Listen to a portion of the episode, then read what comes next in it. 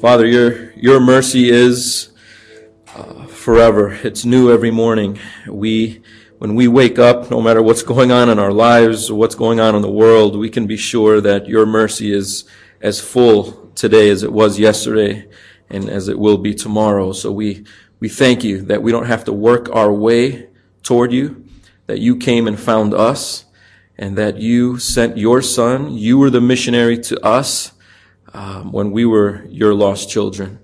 And we pray that in these next few moments we would learn, as we sit at your feet, that we would learn from our Father, learn to live like your son Jesus. And we pray it in his name. Amen. Amen.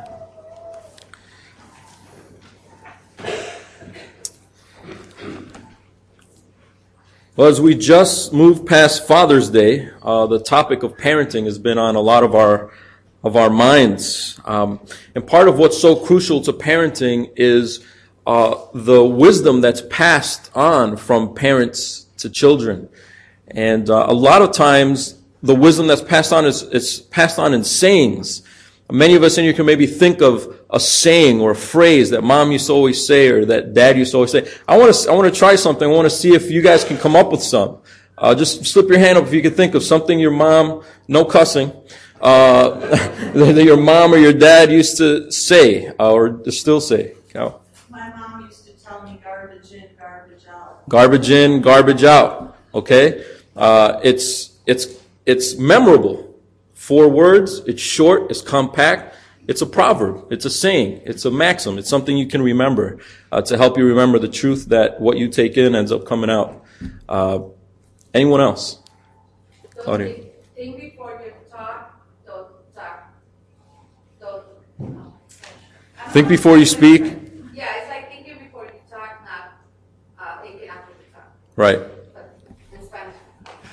Yeah, sometimes when stuff gets translated, it gets reversed. Renata.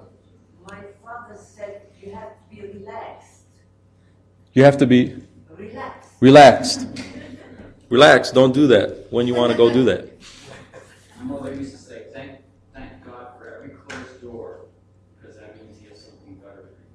Okay. Some of us may have heard it, and then there's an open window. A closed door means there may be an open window or something like that. Again, kind of poetic, right? Using the imagery of doors and windows. Anyone else?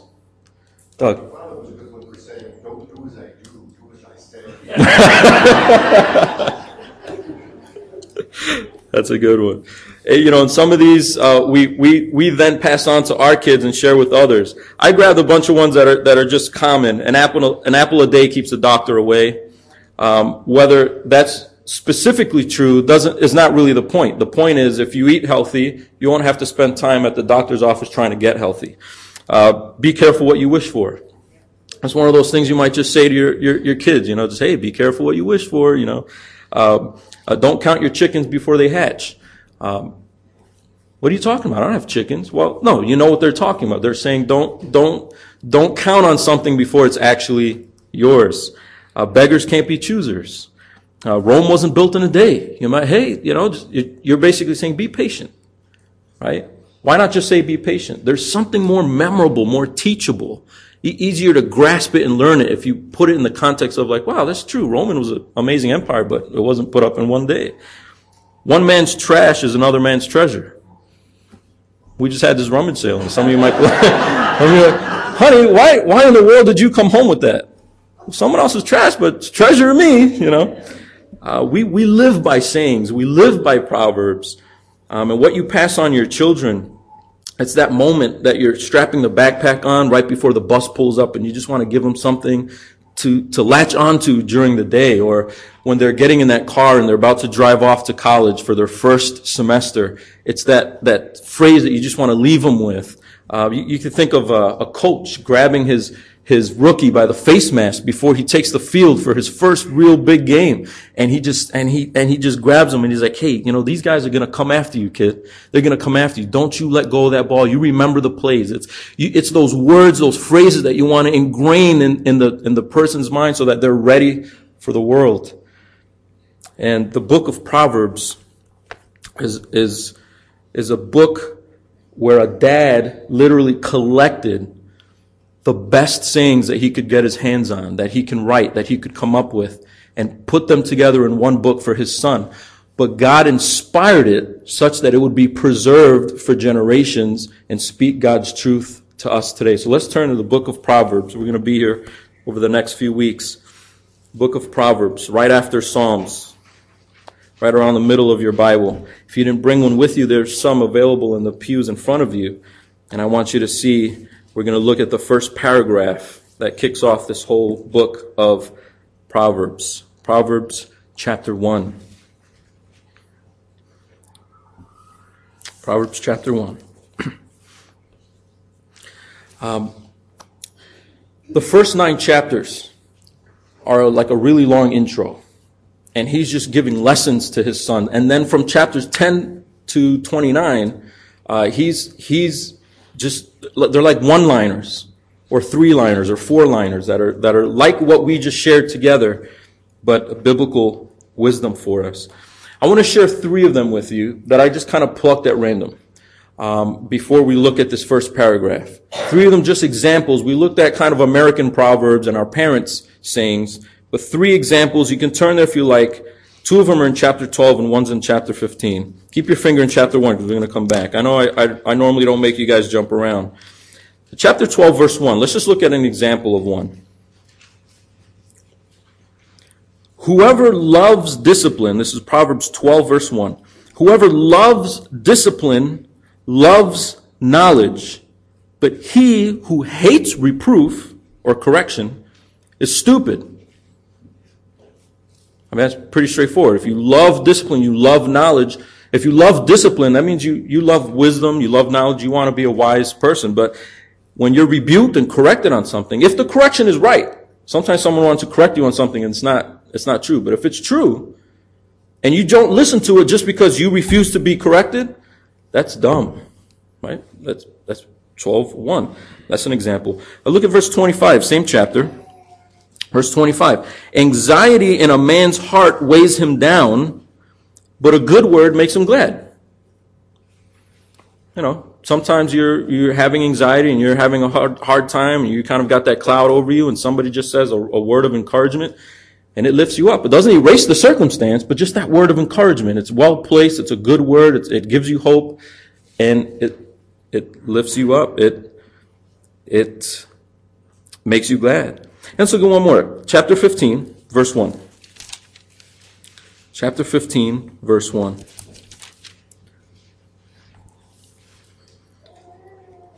This is one of my favorite, but it's really hard to do. A soft answer turns away wrath, but a harsh word stirs up anger. You know, someone's coming at you and they're mad and they're kicking up dust and they're yelling at you at something. If you answer softly, it'll ease the wrath. It'll ease the situation and it won't become a fight. But if you come back at them kicking up dirt and you come back at them, you pull out your sword and you start, it's going to be a messy quarrel. So these are proverbs that make sense. They're not hard to understand. They're wise. And it's the book is chock full of them. They're lesson upon lesson upon lesson that Solomon, who wrote this, learned from his dad, David, learned from the Lord, learned from experience. And you remember, some of you, that Solomon was, God said, I'll give you anything you want. What do you want? And Solomon said, I need wisdom because I don't know what in the world I'm doing. And God gave him all the wisdom that he needed and more, such that no king before him or king after him ever came close to matching Solomon's wisdom. And Solomon collected these sayings and these proverbs and put them into a book for us to learn from. But today, in chapter 1, we're going to look at lesson number 1. We're going to look at the lesson that if you don't learn this, don't even read the rest of the Proverbs. None of the other Proverbs will even make sense unless you get lesson number 1. You remember that scene in Karate Kid? It's been a long time, but they just did this remake and the kids love it. But in the original one, Daniel, the kid who's learning karate from his mentor, Mr. Miyagi, they walk into this room and this dojo-looking thing, and there's 2 banners with this writing on it, and Daniel can't read it. So he asked Mr. Miyagi, what does this say? He says, oh, these are 2 rules. These are 2 lessons to live by. The first one is that karate is for defense only. That's rule number 1. What's rule number two say? Rule number two, first learn rule number one, right? Rule number two is no, don't move on until you really get rule number one. And the same principle is applied here. If you don't get proverb number one, the top proverb, the king of proverbs, the number one lesson, lesson one, first base, then you can't progress and move forward. Let's read the first paragraph, 1 through 7. He sets up that lesson number one by explaining what the purpose of the book is. Why are we reading the Proverbs? What's the purpose of it? Well, he says it like 5 times. He says, the Proverbs of Solomon, son of David, king of Israel, to know wisdom and instruction, to understand words of insight, to receive instruction in wise dealing, in righteousness, justice, and equity. In other words, what's right, what's just, what's fair. How do you know what's right, what's just, what's fair? That's what these are for. To give prudence to the simple, knowledge and discretion to the youth. Let the wise hear and increase in learning, and the one who understands obtain guidance, to understand a proverb and a saying, for the words of the wise and their riddles. So what he's saying is, look, there's a purpose. You see all those twos, T-O's, to know, to understand, to receive, to give. So not only is the purpose of it to receive wisdom, but to give wisdom. And then verse 6 again, to understand. So there's this learning, there's this understanding, there's this grasping of knowledge that makes you wise. And then verse 7 is lesson number 1. The fear of the Lord is the beginning of knowledge.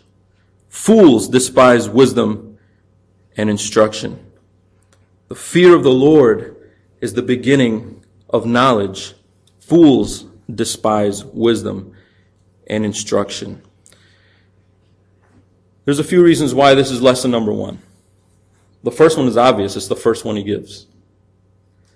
A second one is, as you read through the Proverbs, this comes up again and again. It's worded a little differently, but it keeps saying the same thing. It's rule number 1. So then he gives you some rule number 2, 3, 4, 5, and then he keeps bringing you back to rule number 1 throughout the Proverbs. You need to fear God. If you don't fear God, you're a fool. If you don't fear God, you won't get wisdom. Why? Because fear of the Lord is the beginning of wisdom. I looked up that word beginnings. I'm like, what's he mean beginning? You know, it means probably what you would guess it to mean. The first phase in a series of events. The first phrase of the Bible. In the beginning, God created the heavens. Same word. It's the same word in the Hebrew. In the beginning, at the starting point. First base. First lesson. The first thing you need to know about wisdom is that you need to fear the Lord. The beginning of knowledge, the beginning of instruction. Lesson 1 for wisdom is the fear of the Lord, the first step. It all begins with the fear of the Lord. I think the words in this verse aren't hard to understand, but the concept is hard to learn. The concept of it is difficult because everyone around us screams the opposite. I mean, out there now, the mainstream thought is, if you think you need God, you're a fool. It's the inverse of what we just read. You're a fool if you base your science on your belief on God.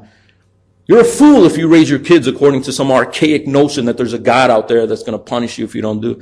You're a fool if you think that you can't do this and you can't do that because there's a God out there that's going to get you. You know, you're a fool if you fear some deity out there. That's an old, archaic notion. Religion is just to control people. Religion is just to keep the masses organized and oppressed. Religion is what causes Holocaust. Religion is what causes genocide. Religion causes wars. Religion is why the towers went down at 9/11. Religion. Let's just take God out of the picture because that's the wise thing to do. If you guys don't hear that message every time you turn on the TV, every time you watch a movie, you're deaf. This is the opposite of what the world communicates. And there's something inside of us that wants to reject God, that wants to lift off the weights. You think of the story of the prodigal son. God, give me my inheritance. I'm out of here. I'm tired of your rules. I'm tired of your do's, your don'ts, your this, your that. Your wisdom is dumb. I'm tired of your oppression. That's all it is. You're only giving me rules to oppress me. I want to go and live it up. And those of you who remember Luke 15, remember how that ended up turning out. The world's message is that the last thing you need is God. And so it's important, even in these ancient times. I mean, forget postmodern and you know, the new atheism that's around. All the way back here, he still knew he needed to put that as rule number one. Rule number one. The fear of the Lord is the beginning of knowledge. Son, don't bother turning the page and getting into chapter 2. Don't even finish reading chapter 1. Not that it was written in chapters, but don't even finish rolling the scroll to the next saying if you can't get this one. Because it's the beginning. It's the starting point. If we look at those three proverbs that I showed you, you'll notice, and with a lot of these proverbs, you don't have to believe in God to say, yep, good, that's a good proverb. That's a good saying. If you remember, we looked at 12 verse 1. You don't have to turn now. I'll just read it to you again. Remember we said, whoever loves discipline loves knowledge, but he who hates correction is stupid. I mean, most people say that. Most high school teachers will say that. Hey, when I tell you you're doing math wrong, you'd be a fool to say, you know what, you're just trying to oppress me. You just want to get red marks all over my, you know. No, I want you to pass so you can go to college, fool, right? I mean, this is why I'm doing it. That teacher doesn't have to know God to see that there's wisdom in that. The student doesn't have to know God to see that there's wisdom in that. This person's training me. This coach is teaching me how to play ball. This parent is parent is teaching me how to keep a house. This teacher is teaching me how to do math. In verse 25, we said anxiety in a man's heart weighs him down, but a good word makes him glad. Everybody believes that. I mean, that's why millions of viewers tune in to Dr. Phil. Here's this anxiety, Dr. Phil, what's a good word? And he gives a good word. Well, he gives a word. They believe that. Do you need to know God in order to agree with that verse? No, you don't. Look at verse, we talked about 15, verse 1. Chapter 15, verse 1, we read, a soft answer turns away wrath, but a harsh word stirs up anger. Somebody pokes you in the chest, and you push them back, you know it's going to be a fight. Everyone starts looking, and they lean up against their high school lockers. They know what's about to happen. You push them back, it's going to be a fight. If he poked you and you push him back, he's not going to go, oh, my bad, you fight back? Okay, it's a fight. That's what they wanted. And so if you fight back, it's going to be a brawl. Do you need to know God to agree with that? No. And so the message of the world is not, forget wisdom. Wisdom, who needs that? No, they're saying get wisdom, but you don't need God to get it. That's their message. He's not saying, look, all these things are illegible. You can't even read them. If you don't understand lesson number 1 and you go to read the Proverbs that we just read, you'll be like, I don't even, that's so deep. But if you read number 1, okay, now I understand it. No, it's totally understandable, totally agreeable to your atheistic neighbor, totally agreeable to your boss, to your neighbor, you know, everybody in your life that may reject God. These are totally agreeable things to them. A soft answer turns away wrath. I get it. I like that. And so you notice that people without God try to achieve this wisdom. But then that brings us back to, what does this mean then? How is this the beginning of wisdom if all those things can apply as wise things without knowing God? How can the fear of God be the beginning of knowledge if you can know all kinds of things and not even know God? It's because without God, all the wise sayings in the world that you could ever collect don't mean anything. Ultimately, they ultimately don't mean anything and they don't make sense. Solomon is accused of writing 3 books of the Bible. This one's obvious. It says it right at the top. Song of Solomon is debatable, but he probably at least had a hand in that. And then in Ecclesiastes. Ecclesiastes is such a weird book that the author doesn't even put his name. It's just like the preacher. I'm going to preach at you, but don't email me, right? It's a little bit anonymous. But most scholars think this is Solomon at work again. And as you read through the book of Ecclesiastes, it gets real depressing real fast. As you read through it, he talks about, I had all the money I needed. And I could do anything I want. I could have boats, ships, horses, chariots. I could take out countries. I could take over land. I could build homes. I could do anything I wanted. And it was all meaningless. So then I tried women. And I had all kinds of wives. And other clues, probably Solomon, you know. And it was all meaningless. I tried women. I tried children. I tried knowledge. I read book after book, scroll after scroll. People came from all over lands and different foreign countries and I realized they can't teach me. I can teach them. My knowledge is spilling out of my ears. I can't even have it. It's just all chock full. And I pursued knowledge and understanding and instruction, and I read books, and there's just no end to it all. No matter how many books you pull off out of the library shelves, you still leave empty. It's not fulfilling. There's no meaning in it. Where's the meaning in it? But chapter after chapter, verse after verse in Ecclesiastes, he's just barraging you with different examples as to why life is completely meaningless. And you're reading the book like, why is this in the Bible? I thought life was full of meaning. It's because his point is that life is meaningless without God. You could pursue marriage without God. You can have kids without God. You can own yachts without God. You can be highly educated without God. And all of it means zero without God. He's saying in that book of Ecclesiastes that unless God is at the top, unless your focus in life is to bring glory to God, to bless Him, all these things underneath don't matter because they don't last. They don't give you eternal life. They don't fulfill your life. So I want to give you an example. I'm going to look at those three Proverbs one more time from the perspective of someone who decides to not fear God first. And then we'll see if the Proverbs make sense. The first one is 12, verse 1.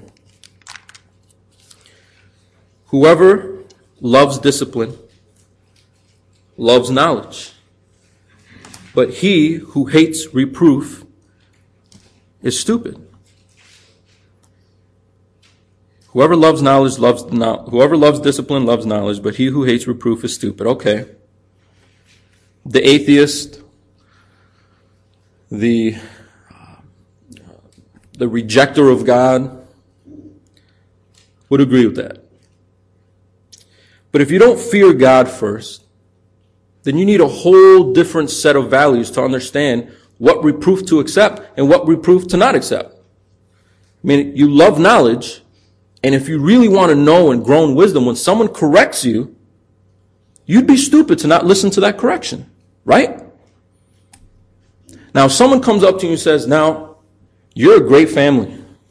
Mom and dad, you guys are great, and you got beautiful kids, but you guys need to just let them do anything they want.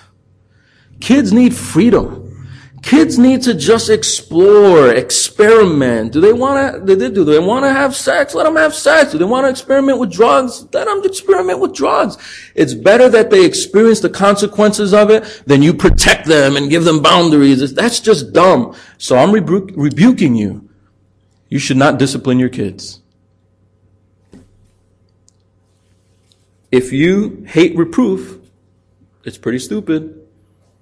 The question is, do I accept that reproof? What is that reproof based on? When they're telling me that all the kids need is freedom in order to grow. Loving your children means letting them do anything they want at any time they want. Let them run the house. You have to make a decision if that's a reproof that's acceptable or not. If you realize it's acceptable, then you accept it, and that's wise. But if it's not acceptable reproof, that's not knowledge. Well, where's the basis? You ask them, where did you get that?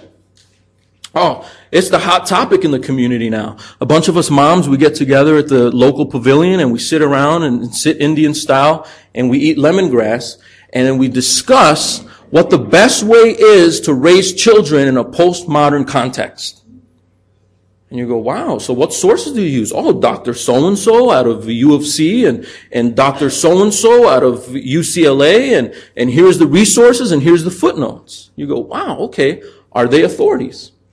And so you start researching, you get into it, and you go, what is their basis? And they go, well, It's about people, and it's about psychology, and it's about all this kind of stuff. And you start digging and going back, and you realize there's no standard. What makes something good for one person and bad for someone else? Like the reason why they reject God, and you go, where's morals come from? How do you know what's right and wrong? They go, well, societies kind of make it up. So if a society gets together and they all agree that Jews are to be killed, and they go, you know what, let's do that. That's what's right. Does that make it right? I kid you not, their answer is yes. They have to. They have to say yes. That if a society decides that a Holocaust is the right thing to do, then it's right for them. Because in their societal context, that's what they decided was mutually beneficial for everyone. Survival of the fittest, blah, blah, blah, blah, blah. Here's the footnotes. Here's the scholars. That's what's right for them. Guys, if God is thrown out the window, where's our starting point? If I didn't fear the Lord, my starting point would be when I get up in the morning, whatever felt good to me. Why would I put my life in the hands of the community or the hands of other people? Why are you smarter than I am? Why do you know more than me? Now I'm going to go my way. And it just becomes a big mess. And then the parent, duped by foolish reproof, starts letting their kids do whatever they want, and it ruins the kids' lives. But if you begin with the fear of God, and someone comes up to you and says, here's how you should do your children, here's how you should teach your children, and you go, you know what? That's not what the Lord tells me. I don't accept that. Someone comes up to you and says, you know what? You're letting your kids do anything they want. And the Bible says there should be discipline. There should be boundaries. You got to help them. And you go, does the Bible say that? Does God teach that? And you look and you're like, wow, it's all over. Yeah, you're right. That's knowledge. That's instruction. Let's look at one more. Two more. Verse 25 in chapter 12. Everyone would agree with this. Love God, hate God, don't know God, reject God. Everyone would agree. Anxiety in a man's heart weighs him down, but a good word makes him glad. Yeah, if you're depressed, an encouraging word, that's great. Well, let's take the probably the greatest source of anxiety. It's probably the prospect of death. We ignore it. We pretend we don't, we don't think about it. But death is, that's a dead end that we all know we're barreling down toward, and we don't want to think about what's after that, or, it's just, we don't want to think about it. We want to busy ourselves. But that's a source of anxiety.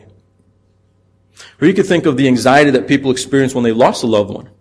Last week, my wife and I had to go to a funeral because, an old friend from the church where my wife and I met in Chicago was sideswiped by a car that ran a red light.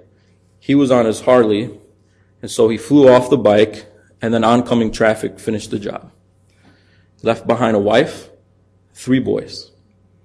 So we sat there at this funeral, we're sitting down, and the 3 boys are in the front next to Mom, and there's pictures of him everywhere, and people are getting up and they're just talking about how great of a guy he is, And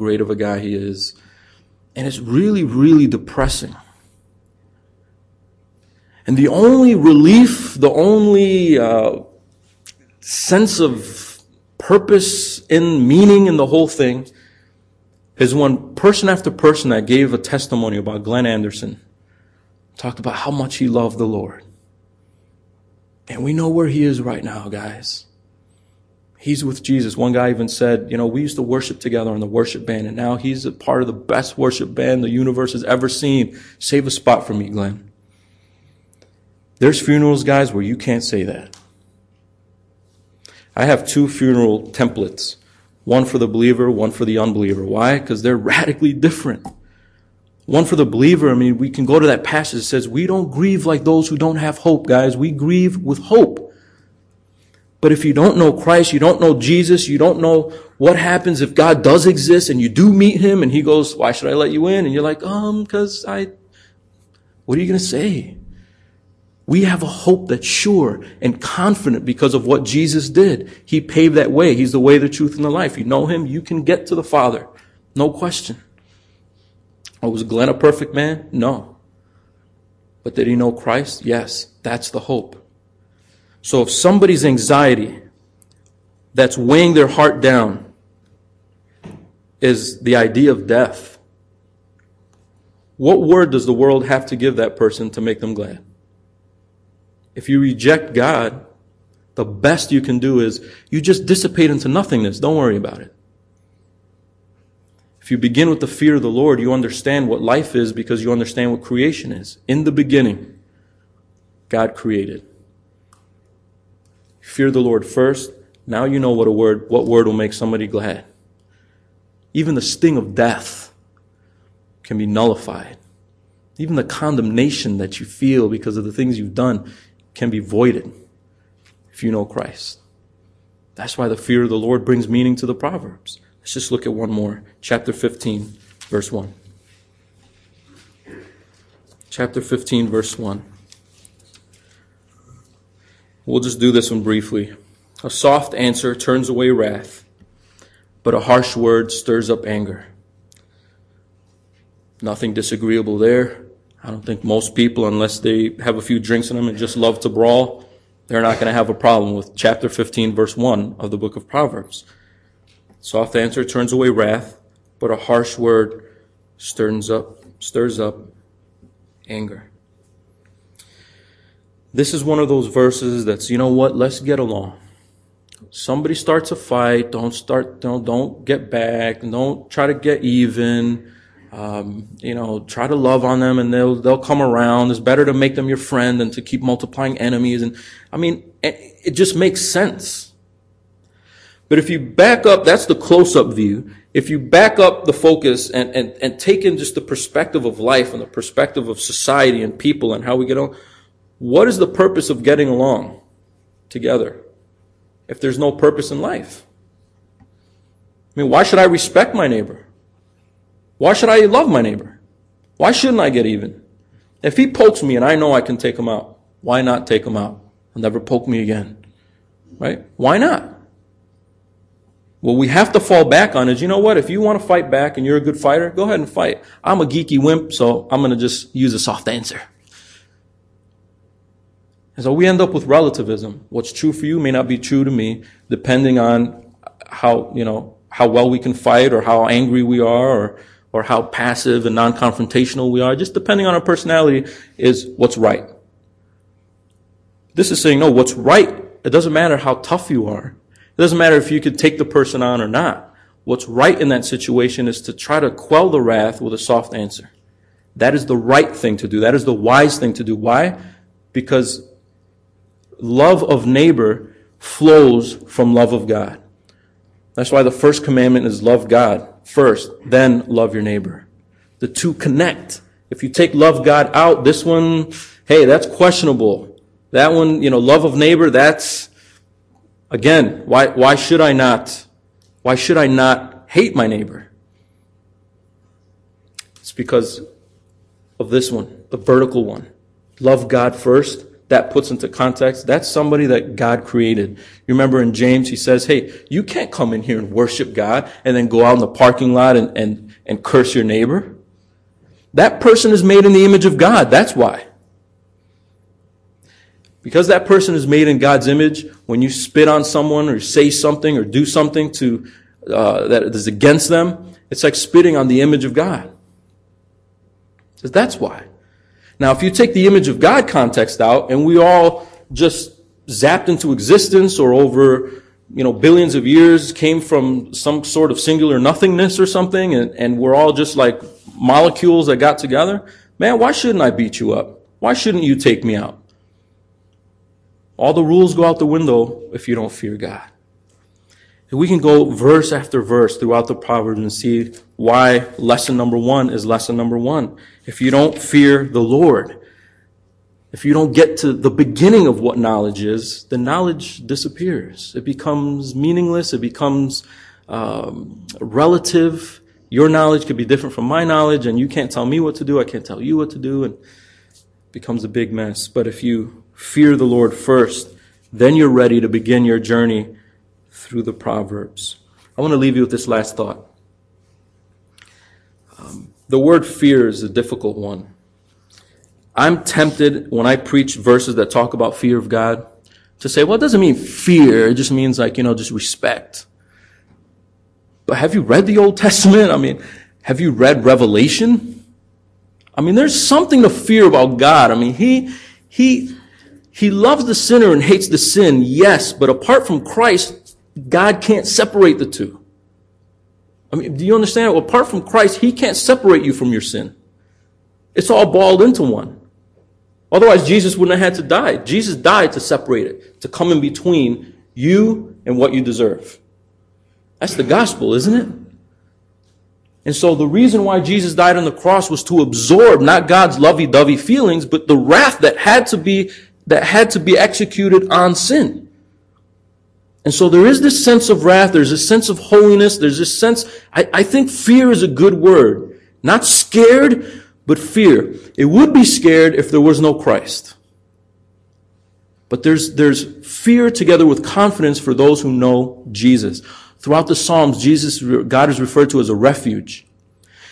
In the same context of saying that he's the one that doles out the wrath. He's the one that doles out wrath. But those who run into him and take refuge in him are protected from his own wrath. Jesus is the refuge. And so if we leave God out, the Proverbs don't make any sense. If we bring God in but leave Jesus out, the Proverbs will only serve to condemn you. Have you always turned away wrath with a soft answer? No. You know, have you ever failed to discipline your kid in the right way? Probably. You know, have you ever broken the rules or done something foolish when the Proverbs tell you the wise thing to do is the other thing? Yes. Well, then what's to protect me from God whose holiness is perfect? It's Christ.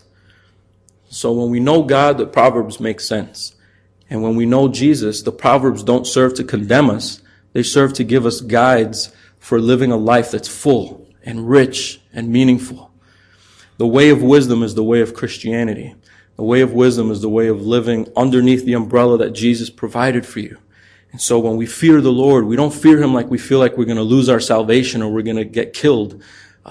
We fear him in the sense that, you know what, I know God is a God of a certain character. He wants things a certain way. He is a certain way. And my life is defined by trying in Jesus, by the power that Jesus gives me and the authority he's granted me to live a life that stays within that umbrella. That's how God designed it.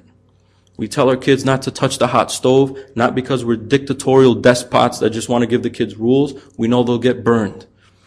And we don't know what burn is. We don't know how to choose between door number 1 and door number 2. So God has provided in his word guides that apart from Christ would condemn us, but in Christ teach us to live Christian, full, abundant lives.